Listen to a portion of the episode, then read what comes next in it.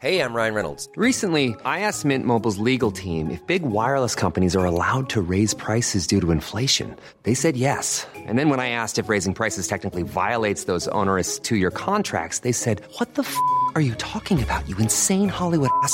So to recap, we're cutting the price of Mint Unlimited from $30 a month to just $15 a month. Give it a try at mintmobile.com slash switch. $45 upfront for three months plus taxes and fees. Promo rate for new customers for limited time. Unlimited more than 40 gigabytes per month. Slows. Full terms at mintmobile.com.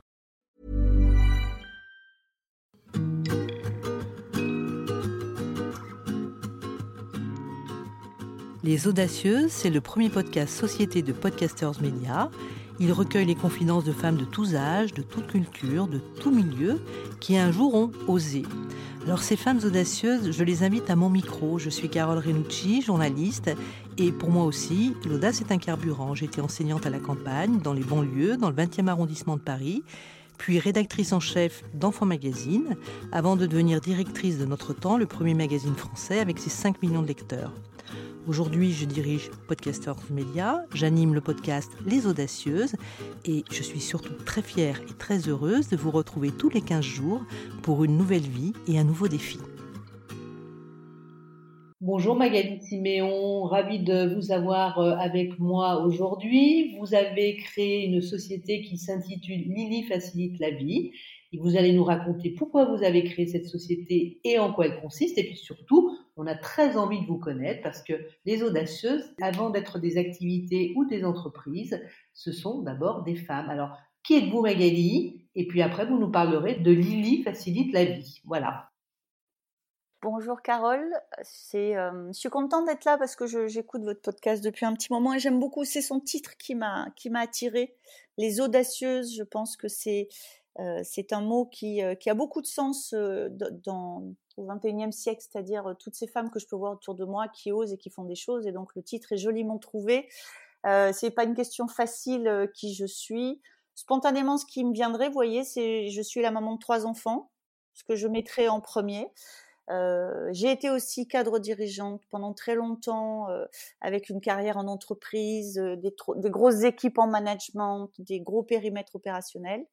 Et puis il y a trois ans, j'ai trouvé que euh, c'était un monde qui pour moi était encore un peu trop lent et que j'avais envie d'aller vers des choses euh, plus agiles et où ça va plus vite. Et donc j'ai décidé de créer les lits facilite la vie à ce Alors j'aime bien entendre plus agile, plus vite on comprend pourquoi par rapport au poids parfois de certains organismes, entreprises, etc. qui sont lourds parce que très gros, très protocolé, très structuré. Agile, eh bien, c'est le propre d'une start-up. Alors, racontez-nous cette start-up et le service qu'elle rend.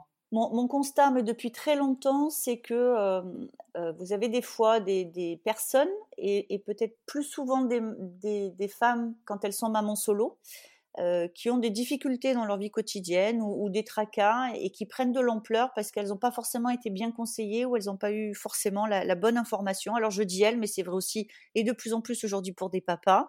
Et puis c'est vrai aussi pour des gens qui n'ont pas d'enfants. Et puis c'est vrai pour des gens qui voient leurs parents vieillir. Vous voyez, il y a les trois grands sujets qu'on a identifiés chez Lily et sur lesquels en fait on apporte des solutions pour aider nos membres à résoudre ces tracas. Et, ces solutions, elles peuvent être autant de l'accompagnement individuel que des contenus faits spécifiquement pour aider nos membres, que des parcours programmés pour les aider à comprendre des évolutions de vie, ne serait-ce que quand vous faites pour la première fois un crédit immobilier, avoir bien en tête toutes les étapes, ça va abaisser votre niveau de stress parce que ça va éviter de découvrir que non, même si on vous dit que euh, le crédit, vous l'aurez en 15 jours, vous l'aurez plutôt en, en 8 à 10 semaines et qu'il faut le rentrer tout de suite dans son planning, ça évitera le stress. Donc vous voyez, c'est cette idée que bien accompagné, au bon moment, euh, vous aurez moins de charge mentale et moins de stress. Alors faire baisser la charge mentale, je précise d'ailleurs que vous avez un podcast sur votre plateforme qui se préoccupe de ce sujet-là. Je l'ai écouté avec intérêt. Je, le conseille d'ailleurs. Euh, moi, il y a deux questions qui me viennent. La première, c'est pourquoi avoir pensé à soulager les femmes et les hommes et leurs familles, peut-être. Hein, je pense que de toute façon, euh, quand on positionne l'un, il y a toute une ribambelle. J'aime bien cette image de la ribambelle qui vient avec. Ça, c'est le premier sujet. Et le deuxième sujet, qui vous contacte? Qui sont vos clients? Pourquoi? Sûrement parce que euh, un de mes ressorts euh, de vie ou une de mes valeurs fortes, c'est la notion de justice ou d'équité.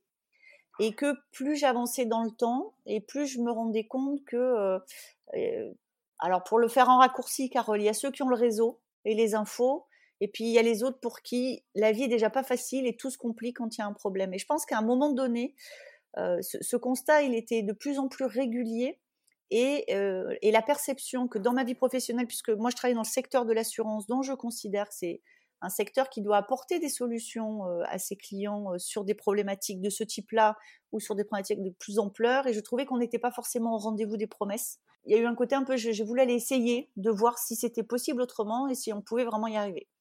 Aujourd'hui, le constat que je fais, c'est oui, on peut y arriver. Le choix qu'on a fait, c'est de passer par les entreprises. Donc en fait, ce sont aujourd'hui les entreprises qui achètent l'accès à l'offre Lily pour leurs salariés. Euh, et ce qui, en ces périodes post-Covid hein, et, post-confinement généralisé, euh, constitue pour les entreprises un bon moyen justement de contribuer à la conciliation vie privée vie professionnelle de leurs salariés et une bonne façon de démontrer l'intérêt qu'ils portent aussi à leurs salariés. Votre société, vous l'avez créée il y a combien de temps? Alors, est-ce que c'était avant le Covid? Déjà Première question. Et combien comptez-vous de clients aujourd'hui pour qu'on ait un petit peu une idée de l'ampleur de la demande?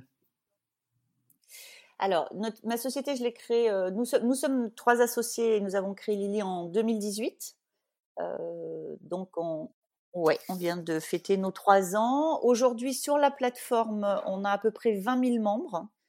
Euh, qui, qui, se connectent avec une, avec une régularité. On considère que nos membres, pour qu'on fasse bien notre job, doivent avoir un contact avec nous une fois par mois. Et on constate sur une année qu'il y a 5% de nos membres euh, à qui on apporte vraiment une aide plus forte parce qu'ils ont une problématique euh, plus difficile à gérer. D'accord, donc vous êtes contente, contente et content puisque vous êtes trois associés des résultats, j'imagine.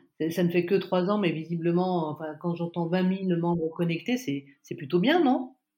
Il y, a, deux choses, Carole. Il y a les chiffres, et donc oui, les chiffres sont en ligne avec la trajectoire. Euh, on vient de boucler une levée de fonds, donc de ce côté-là, euh, je dirais, euh, et on est on est une équipe. Alors on, est on est une équipe de dirigeants avec très expérimentés, hein, puisque nous sommes trois quinquagénaires. C'est un peu différent de l'écosystème des startups, mais je réalise que ça nous permet d'être très stable sur tout ce qui est pilotage, prévision, parce qu'on a de l'expérience. et ça nous permet de beaucoup nous consacrer à une chose, c'est euh, et qui est un, un, sujet important de Lily, c'est détecter tous les sujets qui peuvent être des sujets qui créent de la difficulté ou du stress au quotidien. Donc ça, c'est une première partie importante de notre travail. On se rend compte, vous voyez, là, là on, ouvre un sujet qu'on n'avait pas encore ouvert et qu'on va traiter. C'est comment on peut accompagner et aider des parents qui ont des enfants atteints de handicap, ce qui est une première chose, et comment on peut accompagner des parents qui ont des enfants euh, à besoins particuliers vis-à-vis de l'école. Et voilà. Et donc, un de nos enjeux, c'est d'être toujours très connecté avec les besoins de nos membres et de manière à en permanence travailler à des programmes d'accompagnement sur les sujets de leurs préoccupations. Et un de nos, notre, deuxième gros enjeu, c'est de faire en sorte qu'ils pensent à nous quand ils ont un problème. Et, c'est à la fois, ça a l'air évident, et c'est sûrement ce qui nous demande le plus de travail et sur lequel on progresse tous les jours, et qui est d'entrer suffisamment dans le périmètre de nos membres pour que quand ils aient un tracas, ils se disent ah je vais aller voir ce que Lily fait pour moi.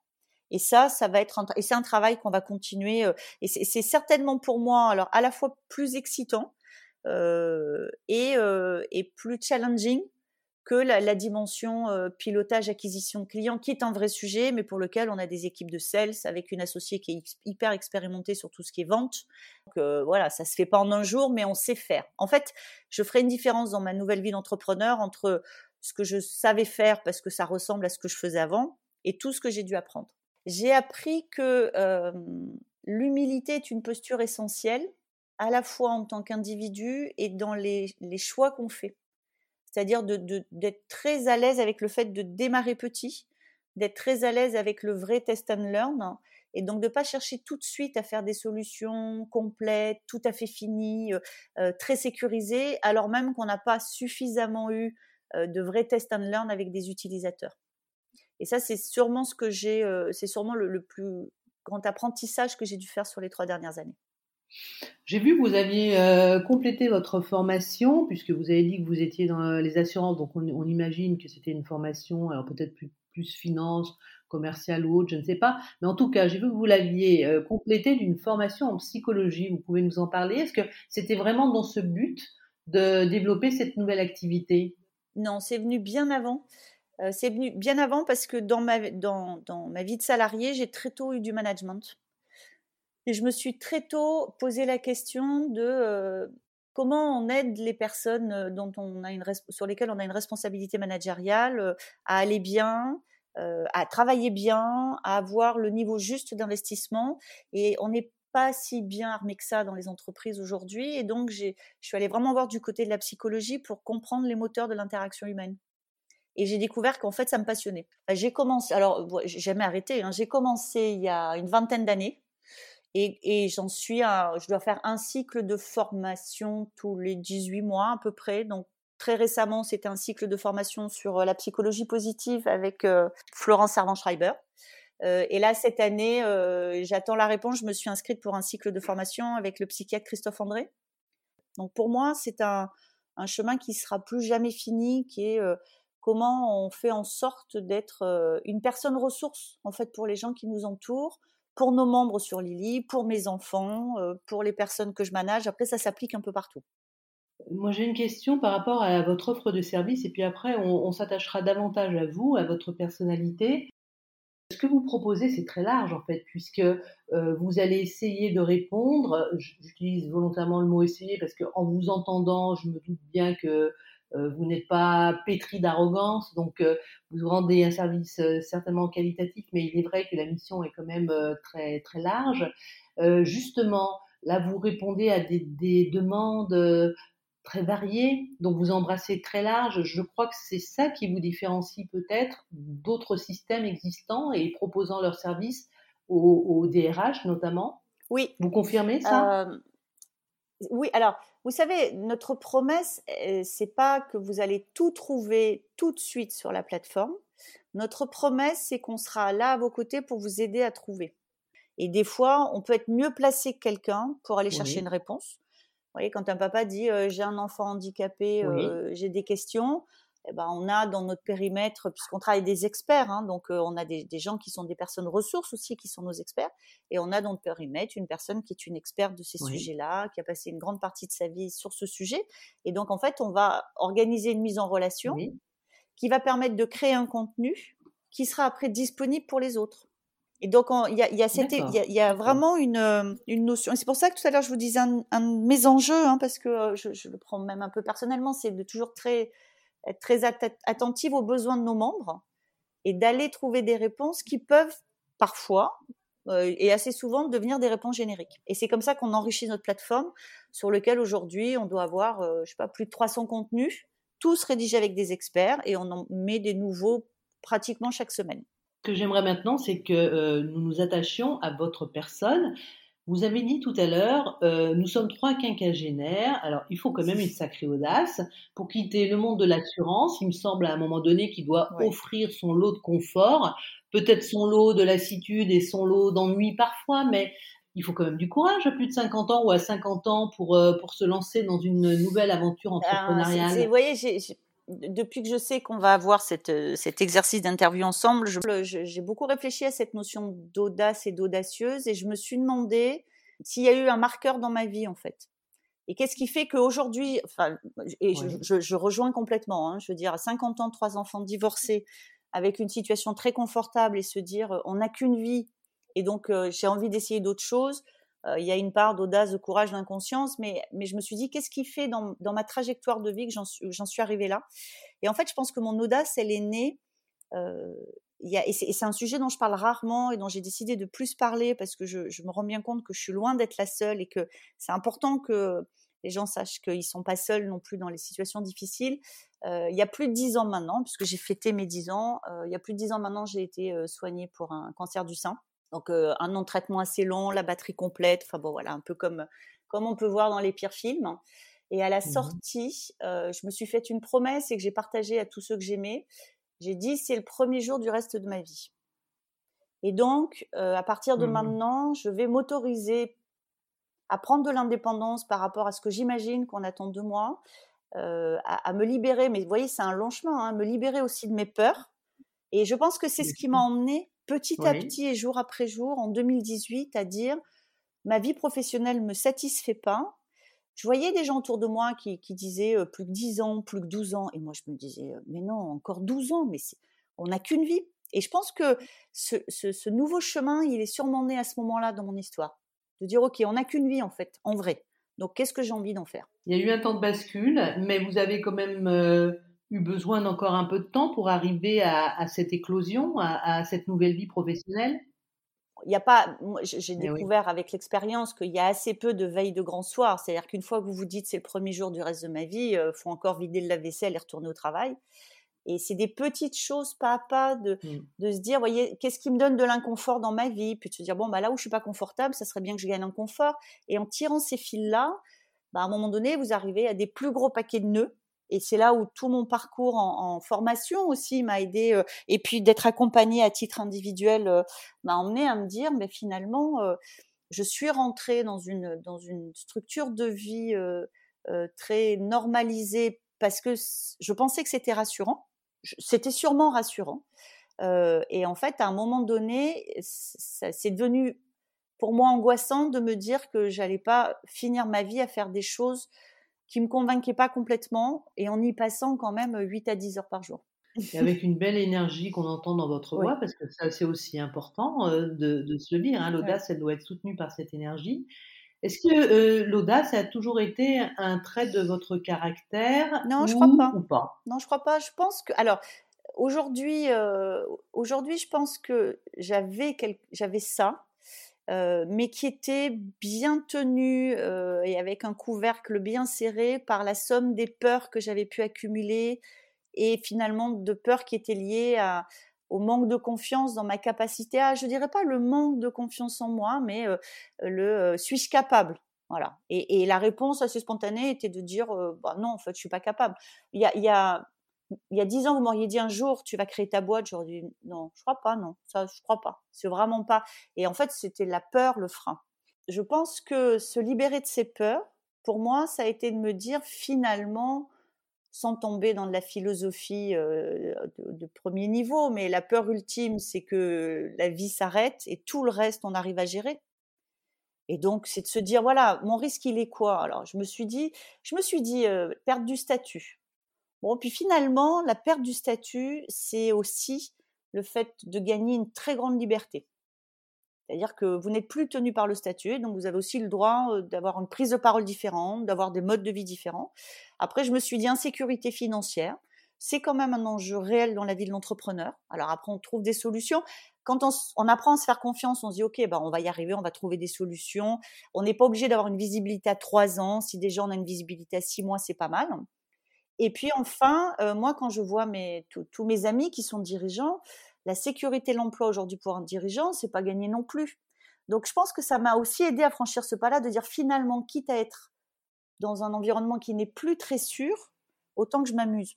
C'est une belle audace et, qui, est bien, qui est bien formulée, je trouve. Vous avez parlé de vos enfants tout à l'heure, Magali. Vous nous avez dit que vous en aviez trois. Alors, ces enfants, que pensent-ils de la trajectoire de leur maman? Alors, ma fille est née à 25 ans. Ma fille a fait toutes ses études dans, le, au Royaume-Uni. Et donc, en fait, sa spécialité, c'est tout ce qu'on appelle dans les pays anglo-saxons les études de genre, alors qui sont des choses qui arrivent en France aujourd'hui, mais elle, elle est partie il y a huit ans. Et, et donc, ma fille aînée est une, elle est une spécialiste de l'analyse, vraiment au sens factuel analytique de ce qui contribue aux inégalités dans la société, hommes-femmes, mais pas que. et donc, je dirais qu'elle elle, elle poursuit quelque chose en allant encore plus loin aussi dans son engagement sur ces sujets-là et en se disant que euh, euh, ce que je fais, c'est comme si c'était naturel en fait. Vous voyez? C'est-à-dire qu'elle se dit, bon, bah voilà, euh, oui, c'est une femme, elle est capable, donc elle fait. ma deuxième fille est, encore en, Elle finit ses études là. elle finit ses études et elle, est, elle est très supportive de ce que je fais. Et alors, il faudra que je lui demande, mais j'ai un peu ce sentiment que plus je m'autorisa et plus elle s'autorisa.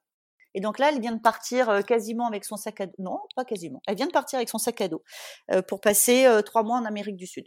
Voilà. Et alors, le dernier est un garçon. Il a 15 ans. Et donc, il est, il est, il est entouré de femmes très audacieuses. Et, et c'est assez amusant de voir un adolescent, avoir très bien intégré toutes ces notions de parité, d'égalité. Et, vous voyez, pour donner un exemple qui nous fait toujours beaucoup sourire, un jour on regardait une comédie romantique tous les quatre. Et vous savez, il y a cette scène où le héros se penche pour embrasser, l'héroïne le repousse, il se repenche, finalement elle l'embrasse.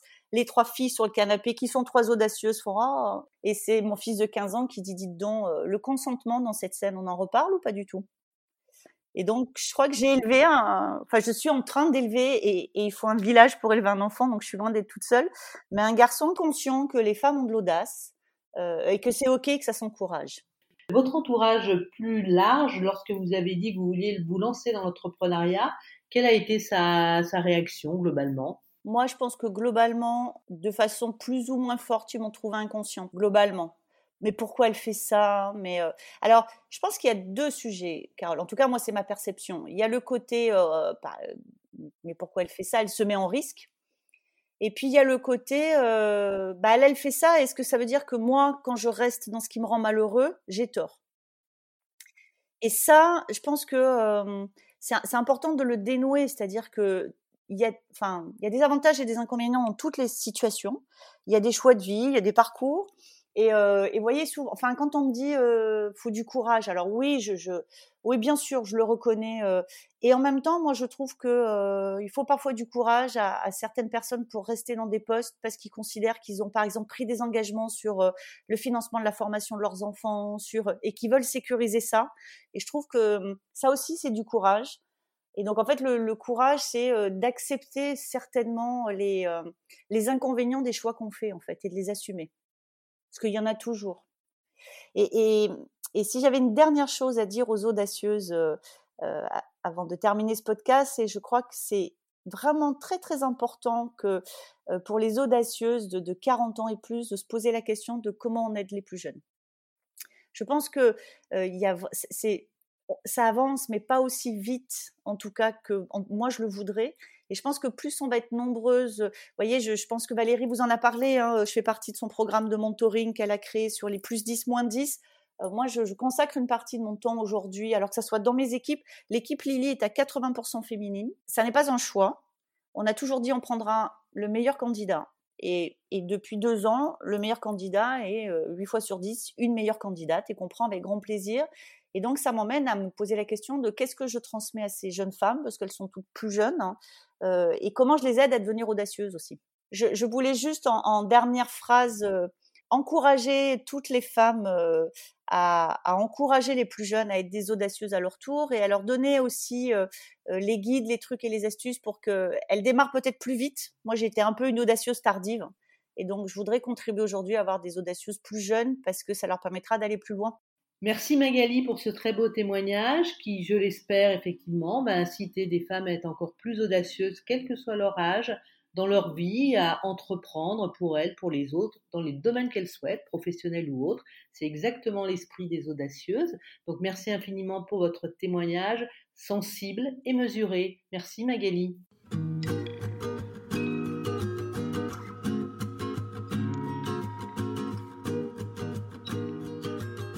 Merci d'avoir écouté avec nous ce nouveau numéro des Audacieuses. J'espère que vous avez passé un bon moment et que je vous retrouverai dans 15 jours pour une nouvelle vie et un nouveau défi. N'hésitez pas à vous abonner et même à nous mettre 5 étoiles sur votre plateforme d'écoute préférée. Vous pouvez aussi découvrir ou redécouvrir toutes nos audacieuses, disponibles sur toutes les plateformes d'écoute de podcast et sur celle de podcastersmedia.com.